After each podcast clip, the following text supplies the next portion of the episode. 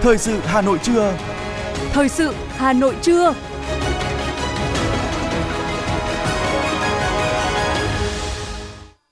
Bây giờ là chương trình thời sự buổi trưa của Đài Phát thanh Truyền hình Hà Nội. Chương trình có những nội dung chính sau đây. Chương trình Mùa xuân cho em lần thứ 17 tiếp nhận hơn 96 tỷ đồng. Lễ công bố thương hiệu uy tín quốc gia năm 2023. Chuyên gia y tế đề nghị cấm sản xuất lưu hành thuốc lá điện tử.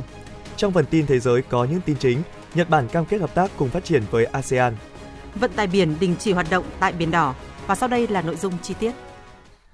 Thưa quý vị và các bạn, tối ngày 16 tháng 12, tại Cung văn hóa hữu nghị Việt Xô Hà Nội, Quỹ bảo trợ trẻ em Việt Nam phối hợp với công ty cổ phần truyền thông HTV tổ chức chương trình Mùa xuân cho em lần thứ 17 với chủ đề Bay vào tương lai. Phó Chủ tịch nước Võ Thị Ánh Xuân, Chủ tịch Hội đồng Bảo trợ Quỹ bảo trợ trẻ em Việt Nam tới dự. Chương trình nhằm tôn vinh và tri ân các tổ chức, cá nhân đã đồng hành với Quỹ bảo trợ trẻ em Việt Nam, góp phần cùng Đảng và Nhà nước chăm sóc cho trẻ em có hoàn cảnh khó khăn, đặc biệt khó khăn trong cuộc sống, đồng thời tiếp tục kêu gọi các nhà tài trợ ủng hộ trẻ em khuyết tật, trẻ em mồ côi có hoàn cảnh đặc biệt khó khăn trên cả nước. Năm 2023, Quỹ bảo trợ trẻ em Việt Nam đã huy động số tiền hơn 110 tỷ đồng và hỗ trợ cho khoảng 114.000 lượt trẻ em. Tại mùa xuân cho em lần thứ 17, Quỹ bảo trợ trẻ em Việt Nam tiếp nhận hơn 96 tỷ đồng của hơn 50 đơn vị cá nhân dành cho trẻ em có hoàn cảnh đặc biệt khó khăn trong năm 2024. Nhân dịp này, Bộ Lao động Thương binh và Xã hội đã trao bằng khen cho 7 đơn vị và cá nhân có thành tích xuất sắc trong công tác bảo vệ, chăm sóc trẻ em năm 2023 nhằm kết nối, giao lưu và chia sẻ kinh nghiệm phát triển kinh tế giữa các doanh nhân, doanh nghiệp, thúc đẩy tinh thần sáng tạo, tự lực tự cường, xây dựng thương hiệu doanh nghiệp. Sáng nay, chương trình diễn đàn phát triển thương hiệu uy tín quốc gia và lễ công bố thương hiệu uy tín quốc gia, sản phẩm, dịch vụ vàng vì sức khỏe người tiêu dùng năm 2023 đã được tổ chức tại Hà Nội.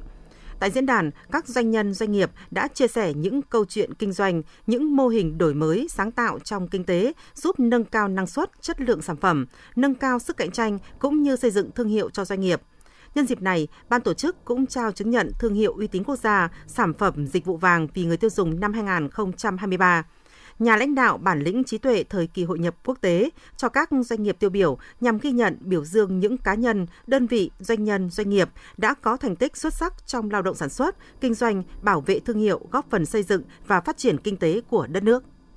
Thời gian qua, từ nguồn vốn hỗ trợ của ngân hàng đã giúp nhiều hộ nông dân, doanh nghiệp thủ đô phát triển các mô hình kinh tế nông nghiệp, làng nghề cho thu nhập cao, có điều kiện đóng góp tích cực trong công cuộc xây dựng nông thôn mới – để ngân hàng luôn là điểm tựa vững chắc cho nông dân, một số điểm nghẽn rất cần được khơi thông. Công ty cổ phần Tiên Viên đóng trên địa bàn xã Đại Yên, huyện Trương Mỹ có hệ thống trên 30 trại gà đẻ trứng. Dây chuyền sơ chế và đóng gói trứng của đơn vị có công suất lên đến 200.000 quả trứng một ngày. Hàng tháng, công ty cung cấp ra thị trường trên 2 triệu quả trứng và hơn 2 tấn thịt gà cho các công ty siêu thị, cửa hàng ở trong và ngoài thành phố sản phẩm đáp ứng đầy đủ yêu cầu về vệ sinh thú y và an toàn thực phẩm. Năm 2020, trứng gà Tiên Viên đã được Ủy ban nhân dân thành phố Hà Nội cấp giấy chứng nhận sản phẩm ô cốp 4 sao cho 4 sản phẩm trứng và hai sản phẩm chế biến đạt ô cốp 3 sao của đơn vị. Nhờ có nguồn vốn ngân hàng mà công ty đã đầu tư ứng dụng công nghệ cao trong sản xuất nên hệ thống chuồng trại được trang bị và kiểm soát dịch bệnh nghiêm ngặt. Các sản phẩm khi đưa ra thị trường đều đảm bảo các tiêu chuẩn vệ sinh, an toàn thực phẩm bà Đặng Thị Hoài Phương, Phó Giám đốc Công ty Cổ phần Tiên Viên, huyện Trương Mỹ cho biết. Công ty gặp không biết những khó khăn và à, cũng đã được Ngân hàng Agribank huyện Trương Mỹ à, đã bổ sung vốn đầu tư ạ. Thì bên em à, hoạt động chủ yếu đó chính là sản xuất và kinh doanh trứng gà thương phẩm, trứng gà ta và con giống đi ra thị trường và trong những lúc mà cũng khó khăn thì các anh luôn luôn là sẽ đồng hành sát sao và cũng có những chia sẻ về về trong cái mảng nông nghiệp dành cho doanh nghiệp Trương Mỹ là huyện có số lượng lớn các làng nghề lớn, các làng nghề mây che đan, thủ công mỹ nghệ của địa phương đã thành lập được nhiều cơ sở doanh nghiệp sản xuất chuyên nghiệp, đủ tiềm lực đưa sản phẩm thủ công mỹ nghệ ra tiêu thụ thị trường nước ngoài. Với công ty trách nhiệm hữu hạn thủ công mỹ nghệ Chiến Thắng, những năm qua cũng nhờ có nguồn vốn của hệ thống ngân hàng nông nghiệp mà ổn định sản xuất và tạo công an việc làm cho hàng trăm lao động của địa phương với mức thu nhập hàng chục triệu đồng một người một tháng. Nhờ có nguồn vốn ngân hàng với lãi suất thấp nên mỗi năm công ty đã xuất khẩu hơn 150 công hàng thủ công mỹ nghệ đi nhiều nước trên thế giới với doanh thu gần 100 tỷ đồng. Bà Đặng Thị Dung, Phó Giám đốc công ty trách nhiệm hữu hạn thủ công mỹ nghệ Chiến Thắng cho biết.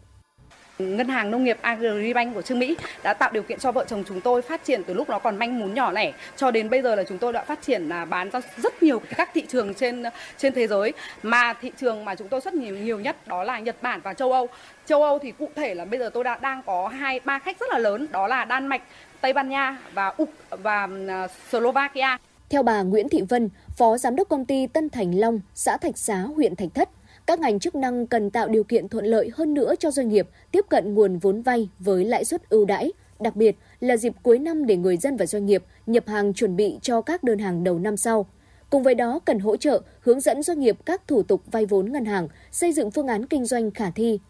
Cũng nhờ có nguồn vốn mà bà con nông dân đã có thêm cơ hội mở rộng kinh tế trang trại. Đây là một hướng đi rất đáng khích lệ, bởi lẽ kinh tế trang trại là một trong những mũi nhọn góp phần tích cực chuyển dịch cơ cấu kinh tế, thúc đẩy sản xuất hàng hóa khu vực nông thôn. Thông qua tích tụ và tập trung ruộng đất, khai thác các tiềm năng về đất, về vốn, về lao động tại các địa phương. Ông Đỗ Ngọc Long, Giám đốc Agribank huyện Thạch Thất cho biết.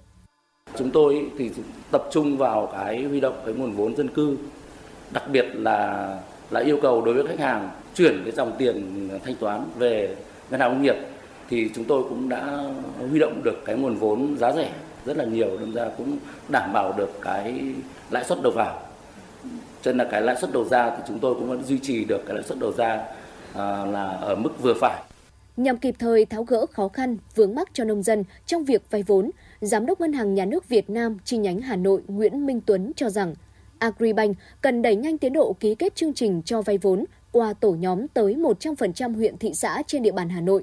đồng thời nâng cao chất lượng công tác kiểm tra, giám sát, qua đó bảo đảm nguồn vốn tín dụng phục vụ phát triển nông nghiệp, nông thôn được cung ứng kịp thời, đạt hiệu quả cao nhất. Thưa quý vị và các bạn, hiện nay các làng nghề thủ công truyền thống của Hà Nội ngày càng hấp dẫn du khách bởi những giá trị văn hóa lâu đời và sự sáng tạo của những người thợ làng nghề qua từng sản phẩm thủ công đặc trưng du khách đến với làng nghề của Hà Nội không chỉ được thưởng lãm qua cảnh quan của một làng quê đặc trưng vùng đồng bằng Bắc Bộ với cây đa, giếng nước, sân đình, mà còn được tham quan nơi sản xuất, trực tiếp trò chuyện trao đổi với thợ thủ công và tham gia làm thử một vài công đoạn sản xuất của các sản phẩm. Và chính điều này đã tạo nên sức hấp dẫn riêng cho du lịch làng nghề, ghi nhận tại làng nghề Phú Vinh, huyện Trường Mỹ. Bình hoa, lọ để bàn hay những chiếc túi sách thời trang là những sản phẩm độc đáo của làng nghề mây che đan Phú Vinh, huyện Trương Mỹ với tuổi đời hơn 400 năm. Sinh ra và lớn lên ở làng nghề, nghệ nhân Nguyễn Văn Tĩnh với đôi tay đan lát khéo léo, điêu luyện, ông đã dành trọn đam mê của mình với nghề cha truyền con nối, mong muốn làm sao để có thể giữ nghề và làm ra nhiều sản phẩm độc đáo phù hợp với nhu cầu của khách hàng.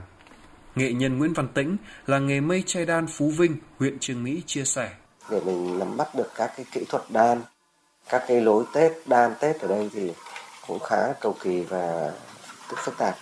À, đòi hỏi mọi người phải có sự kiên trì mới có thể là à, không những là học được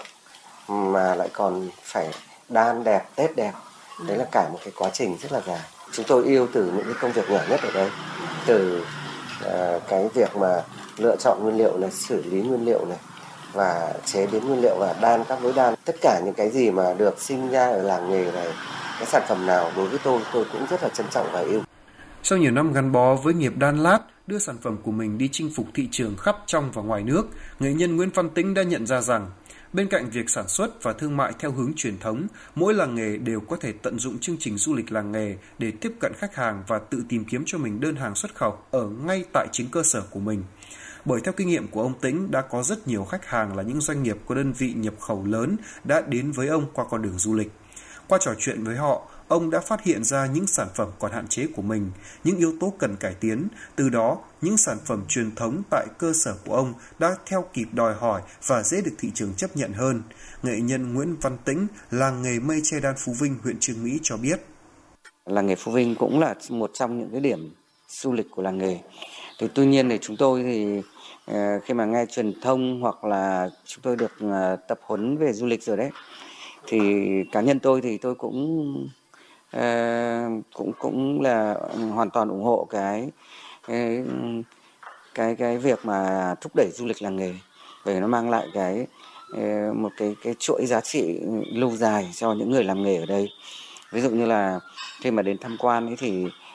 chúng tôi bán được những cái sản phẩm phù hợp cho khách du lịch. À, cũng à, cải thiện được về kinh tế và qua đó thì cũng giới thiệu với bạn bè trong nước cũng như là khách quốc tế về một cái làng nghề à, rất là gần trung tâm thủ đô. Nét đặc trưng trong sản phẩm mây che đan Phú Vinh là hình dáng tuy đơn giản, mộc mạc nhưng kỹ thuật sản xuất lại rất tinh xảo, đòi hỏi sự công phu của những đôi bàn tay tài hoa, khéo léo. Theo nhiều chủ cửa hàng, các sản phẩm mây che đan Phú Vinh không chỉ bền mà còn đẹp, chất lượng không thua kém gì các sản phẩm cùng kiểu dáng được làm từ những chất liệu khác nhau. Do vậy, nhiều khách hàng rất thích sử dụng các loại vật dụng làm từ chất liệu này. Chính vì vậy, sản phẩm của Phú Vinh không chỉ có mặt ở nhiều quốc gia trên thế giới, đây còn là địa điểm du lịch được nhiều du khách tìm đến. Chị Nguyễn Thủy Dương, khách hàng đến từ quận Hoàn Kiếm chia sẻ. Tôi thấy là những sản phẩm của làng nghề là ngày càng phát triển này. Các cái họa tiết và hoa văn phù hợp với cả cái xu thế ngày nay và thực sự là rất là thời trang. Đây là một cái sự khéo léo tài tình mà không một máy móc nào có thể làm được lên một cái sản phẩm như thế này. Hiện nay, nghề mây che đan là nghề chính của đa số dân cư ở Phú Vinh, với 98% hộ dân làm nghề chuyên nghiệp trên tổng số 2.200 hộ. Bình quân mỗi năm, làng nghề Phú Vinh đã sản xuất đạt lợi nhuận từ 100 đến 200 tỷ đồng, góp phần tạo nguồn thu nhập ổn định cho đa số dân cư ở địa phương.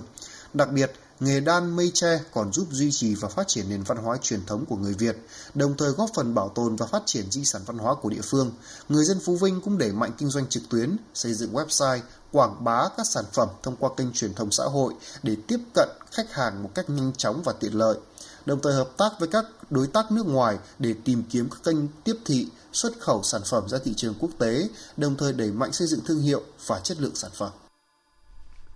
Thưa quý vị, Sở Nông nghiệp và Phát triển Nông thôn Hà Nội phối hợp với Ủy ban Nhân dân huyện Phúc Thọ tổ chức sơ khảo hội thi tìm hiểu khoa học kỹ thuật, quảng bá và xúc tiến tiêu thụ sản phẩm bưởi Hà Nội lần thứ hai năm 2023. Tham gia phòng sơ khảo có 12 đội thi của 12 huyện trên địa bàn thành phố với các màn thi chào hỏi, kiến thức, giới thiệu nhãn hiệu. Hội thi cũng nhằm bổ sung kiến thức mới về kỹ thuật chăm sóc, quản lý vườn cho cán bộ nông dân, chủ trang trại, góp phần nâng cao năng suất, chất lượng, giá trị sản phẩm bưởi Hà Nội. Toàn thành phố hiện có 7.500 ha bưởi với 12 giống bưởi các loại, trong đó chủ lực nhất là bưởi diễn, tam vân, bưởi đỏ tân lạc, bưởi đường la tinh, bưởi quế dương, bưởi thổ, bưởi chua đầu tôm, với năng suất bình quân đạt tạm 185 tạ trên 1 hecta, sản lượng đạt 100.000 tấn, giá trị sản xuất từ vùng trồng bưởi mang lại khoảng 2.000 tỷ đồng trên một năm. Hiện tại, Hà Nội đã xây dựng và phát triển một nhãn hiệu chỉ dẫn địa lý và 14 nhãn hiệu tập thể cho sản phẩm bưởi là đặc sản bưởi diễn, bưởi trương Mỹ, bưởi phúc thọ, bưởi tôm vàng đan phượng, bưởi thổ bạch hạ, bưởi chua đầu tôm, bưởi tam vân, bưởi quế dương, bưởi đỏ đông cao, bưởi sạch sóc sơn, bưởi trung màu, bưởi phú thị, bưởi đa tốn, bưởi nam phương tiến.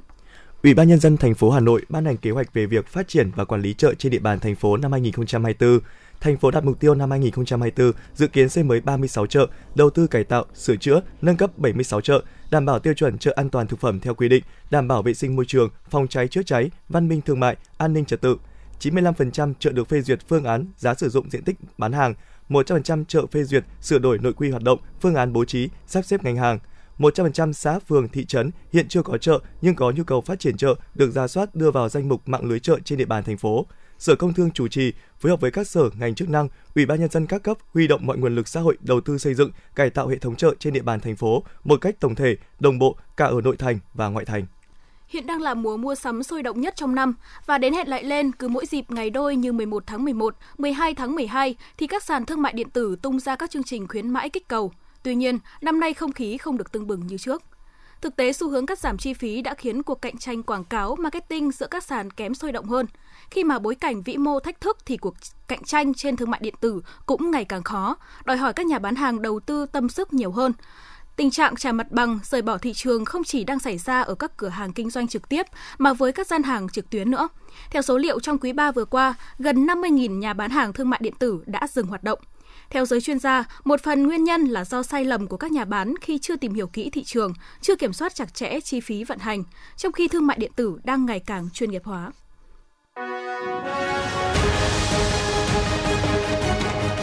Thời sự Hà Nội, nhanh, chính xác, tương tác cao. Thời sự Hà Nội, nhanh, chính xác, tương tác cao.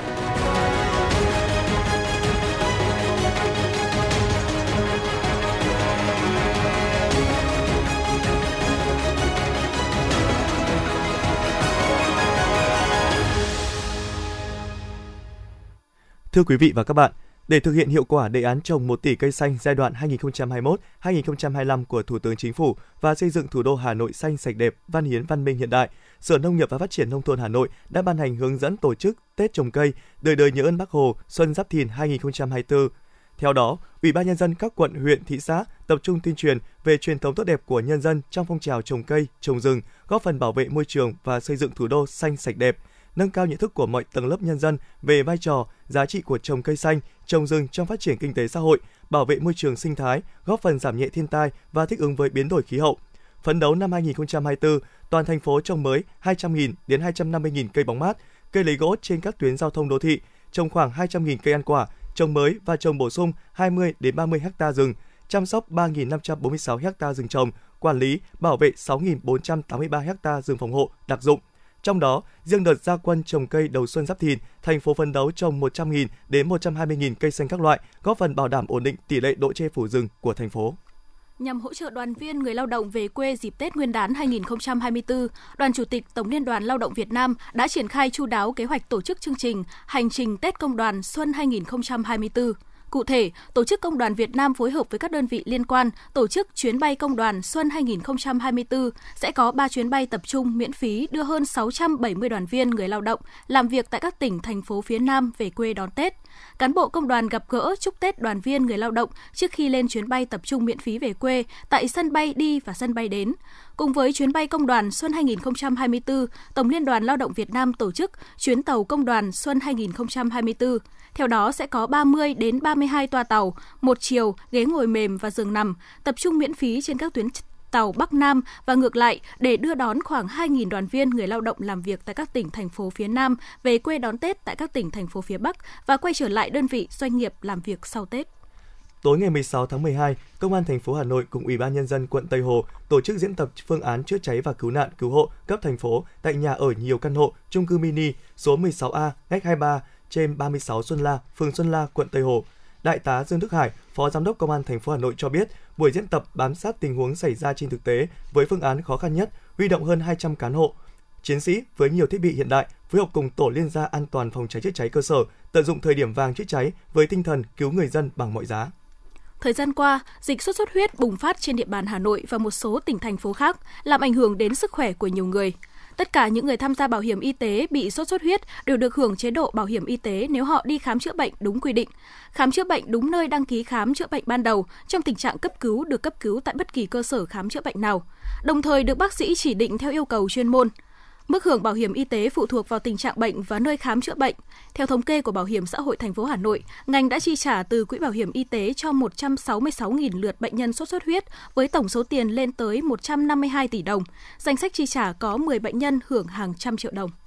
Tiến sĩ bác sĩ Nguyễn Trung Nguyên, giám đốc trung tâm chống độc bệnh viện Bạch Mai cho biết, ngày nào trung tâm chống độc cũng có bệnh nhân ngộ độc thuốc lá điện tử đến điều trị, trong đó rất nhiều trường hợp là học sinh, thanh thiếu niên phải cấp cứu do ngộ độc chất ma túy trộn thuốc lá điện tử các ca ngộ độc thuốc lá điện tử đều vào viện với biểu hiện co giật, kích thích, vật vã, ảo giác, loạn thần, hôn mê, tổn thương não và nhiều cơ quan khác, để lại di chứng nặng nề với sức khỏe. Hiện trung tâm chống độc đang điều trị cho hai bệnh nhân trẻ, một bệnh nhân 23 tuổi và một bệnh nhân 29 tuổi đều bị ngộ độc nặng sau khi sử dụng thuốc lá điện tử. Theo tiến sĩ bác sĩ Nguyễn Trung Nguyên, phần lớn người dân quan niệm thuốc lá điện tử rất đơn giản, không có nicotine gây nghiện. Điều này là hoàn toàn sai lầm. Thuốc lá điện tử thực chất là các thiết bị điện để nung nóng các hỗn hợp nguyên liệu chứa nhiều hóa chất nhân tạo bên trong bốc hơi lên để người dùng giải trí. Trong thuốc lá điện tử có 3 nhóm nguy cơ gây hại cho sức khỏe là nicotine, hương liệu nhân tạo và ma túy. Đến nay, đã có 3 quốc gia cấm thuốc lá điện tử, 79 quốc gia quy định quản lý thuốc lá điện tử rất chặt chẽ và 16 quốc gia cấm thuốc lá nung nóng. Các nước xung quanh chúng ta đã cấm lưu hành thuốc lá điện tử là Trung Quốc,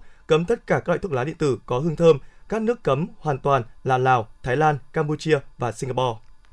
Cứ đến gần dịp cuối năm và Tết Nguyên đán, tình hình vi phạm an ninh trật tự và hoạt động của các loại tội phạm sẽ diễn biến phức tạp. Năm nay, với việc trở lại điều kiện phát triển bình thường, cùng với những khó khăn về kinh tế xã hội, đời sống nhân dân khó khăn từ khi có dịch COVID-19 sẽ làm cho tình hình dự báo phức tạp hơn.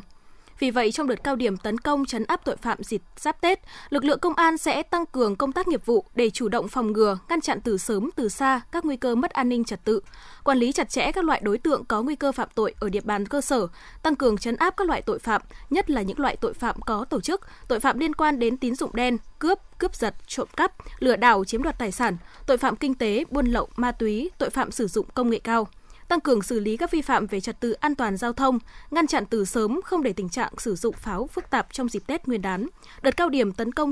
trấn áp tội phạm sẽ kéo dài đến ngày 29 tháng 2 năm 2024. Phòng An ninh mạng và Phòng chống tội phạm sử dụng công nghệ cao, Công an tỉnh Bắc Giang, Công an huyện Tân Yên và các đơn vị nghiệp vụ Công an tỉnh đã đồng loạt khám xét khẩn cấp chỗ ở, nơi làm việc và những nơi liên quan của công ty trách nhiệm hữu hạn Bảo Long Dược tại Hà Nội, bao gồm trụ sở chính tại số 10B, ngõ 88, đường Tô Vĩnh Diện, phường Khương Trung, quận Thanh Xuân do Nguyễn Thị Hiền làm giám đốc, văn phòng làm việc tại tầng 4, số nhà 118, phố Nguyễn Ngọc Nại, phường Khương Mai, quận Thanh Xuân, văn phòng làm việc tại tầng 6, số 116, Trung Liệt, phường Trung Liệt, quận Đồng Đa và một số căn hộ, chỗ ở thuộc đường Kim Giang, phường Đại Kim, quận Hoàng Mai, Hà Nội. Tại các nơi kiểm tra, lực lượng chức năng thu giữ 287 thùng cắt tông chứa các loại thuốc, 68 bộ máy tính và laptop, 267 điện thoại di động và nhiều tài liệu liên quan đến hành vi lừa đảo. Qua điều tra ban đầu, cơ quan công an xác định Nguyễn Thị Hiền, 27 tuổi, trú tại xã Trì Quang, huyện Bảo Thắng, Lào Cai và Đặng Văn Thắng, 29 tuổi, trú tại thôn Văn Lãng, xã Quang Trung, huyện Phú Xuyên, Hà Nội là cặp vợ chồng cùng quản lý công ty trách nhiệm hữu hạn Bảo Long Dược. Các đối tượng thành lập công ty trách nhiệm hữu hạn Bảo Long Dược hoạt động theo hình thức đa cấp. Chúng lợi dụng danh tiếng, tên tuổi của các y, bác sĩ giỏi, nổi tiếng công tác tại các bệnh viện, trung tâm y tế lớn để lừa đảo. Thủ đoạn của chúng là quảng cáo, tư vấn không đúng sự thật về tình trạng bệnh tật của bệnh nhân để bán thực phẩm chức năng với giá cao ngất ngường. Theo đó, chúng mua chỉ 30 đến 40 000 đồng một hộp nhưng bán với giá từ 1 đến 3 triệu đồng một hộp, gấp mấy chục lần giá gốc. Các sản phẩm do công ty trách nhiệm hữu hạn Bảo Long Dược bán có tên là Vương Hoàng Giáp, Nhất Giáp Khang, Bách Vị Nam, Bình Mộc Giáp, An Mộc Vương, Giáp Nam Bình. Các sản phẩm thuốc này, vợ chồng đối tượng Thắng Hiền đặt từ các xưởng gia công thuốc nam, sau đó thuê in nhãn mác sản phẩm theo yêu cầu. Còn thực tế thực phẩm chứa thành phần hóa dược gì, công dụng thế nào thì vợ chồng Thắng không biết, cũng không biết thực tế sản phẩm có tính năng, có tác dụng hay không. Cơ quan chức năng cho biết, từ tháng 10 năm 2022 đến khi bị bắt, nhóm đối tượng này đã bán khoảng 80.000 đơn hàng cho hơn 20.000 người ở khắp các tỉnh, thành phố trên cả nước, thu lợi bất chính gần 75 tỷ đồng. Cơ quan cảnh sát điều tra công an huyện Tân Yên đã tạm giữ 22 đối tượng để điều tra, xử lý theo quy định.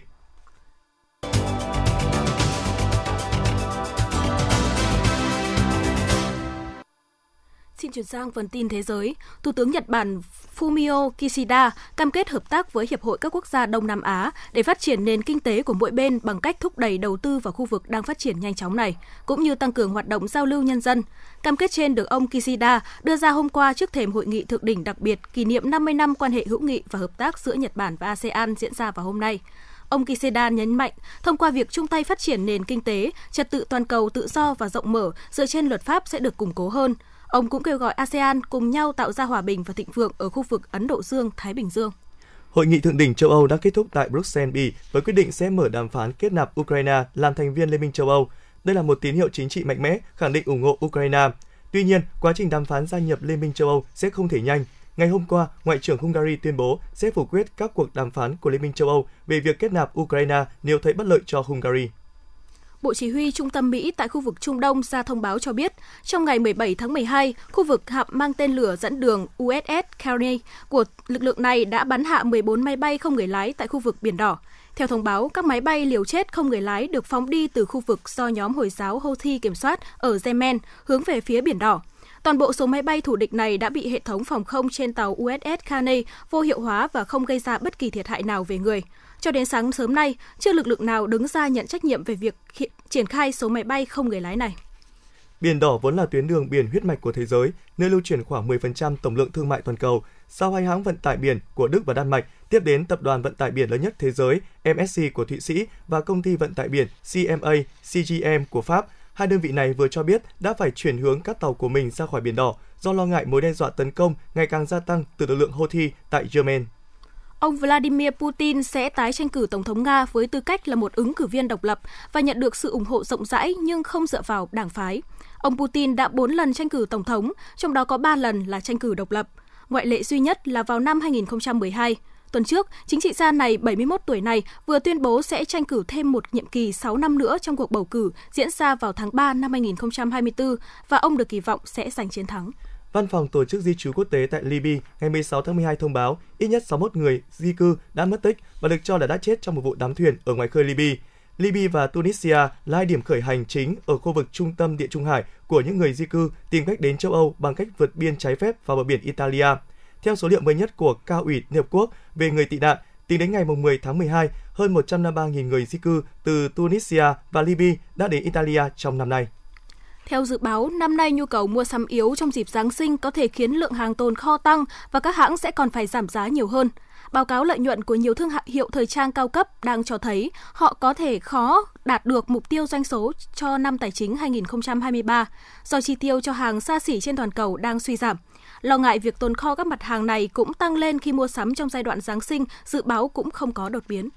Từ năm 2024, du khách đến Campuchia sẽ có thể điền tờ khai nhập cảnh điện tử trực tuyến thay cho mẫu tờ khai bằng giấy hiện nay, nhằm tạo điều kiện thuận lợi hơn nữa cho việc thu hút khách du lịch đến với đất nước Chùa Tháp. Theo Bộ Nội vụ Campuchia, trong giai đoạn thử nghiệm ban đầu, hành khách có thể lựa chọn giữa điền tờ khai trực tuyến hoặc tiếp tục sử dụng mẫu tờ khai nhập cảnh, khai báo hải quan và thông tin y tế bằng giấy in sẵn hiện nay nếu có trục trặc kỹ thuật. Tuy nhiên, kể từ ngày 1 tháng 7 năm 2024, hành khách sẽ chuyển hoàn toàn sang sử dụng mẫu tờ khai nhập cảnh trực tuyến thống nhất.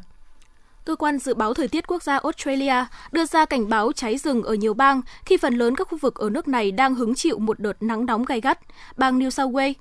Bang đông dân nhất ở Australia đã ghi nhận hơn 50 đám cháy rừng và ban hành lệnh cấm đốt lửa ở nhiều khu vực, trong đó có Sydney. Hiện hơn 700 lính cứu hỏa và nhân viên cứu hộ đang nỗ lực phòng cháy chữa cháy trong bối cảnh nguy cơ hỏa hoạn cao và lan rộng trên toàn bang. Mới đây, Văn phòng Thông tin Internet Quốc gia Trung Quốc đã triển khai đợt hành động kéo dài một tháng nhằm chấn chỉnh tình trạng thông tin không lành mạnh trên các nền tảng video ngắn. Đây cũng là đề tài được nhiều trang báo Trung Quốc đi sâu phân tích tuần qua. Theo nhiều chuyên gia, việc làm trong sạch không gian mạng là vấn đề cấp thiết, đòi hỏi sự chung tay giải quyết của toàn xã hội. Ngoài các nỗ lực đến từ cơ quan quản lý, khán giả cũng cần có ý thức nói không với những video ngắn không lành mạnh, không thích, chia sẻ và vô tình trở thành người truyền bá cho các nội dung này.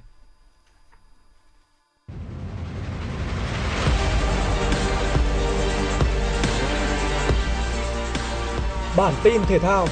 Bản tin thể thao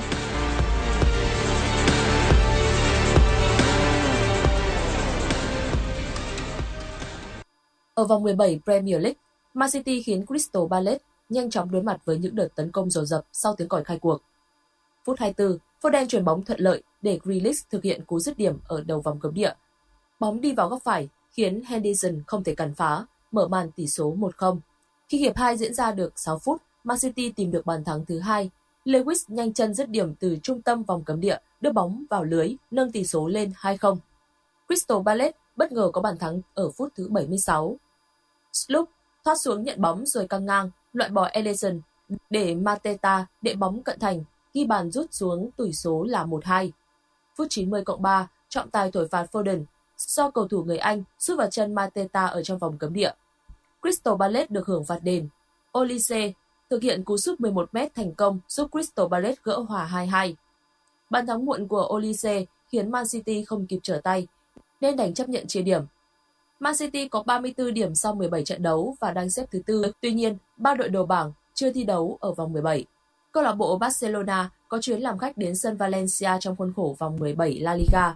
Hiệp một diễn ra với thế trận cân bằng khi cả đôi bên đều tạo ra được những cơ hội nhưng không thể chuyển hóa thành bàn thắng.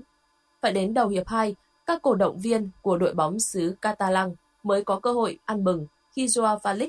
ghi bàn mở tỷ số cho đội khách.